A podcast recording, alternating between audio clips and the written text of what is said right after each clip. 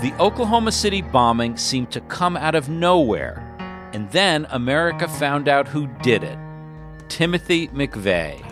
He had lost everything and laid the blame on the federal government. He decides to avenge the death of what are to him ordinary citizens. The vastness of the crime scene was unprecedented.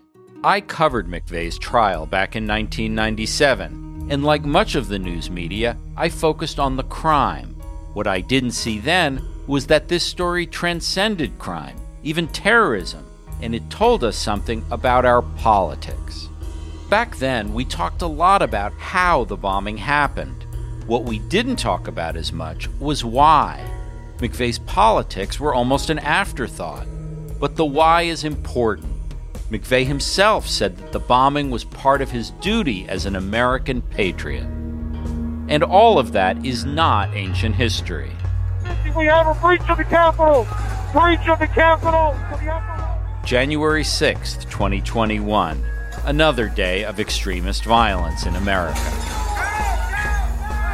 What struck me is that the Oklahoma City bombing and January 6th were both born out of the same motives the obsession with gun rights the perceived approval of the founding fathers. USA! USA! The belief in the value and legitimacy of violence. To understand the present, I've returned to the Oklahoma City bombing to uncover the full truth about what happened.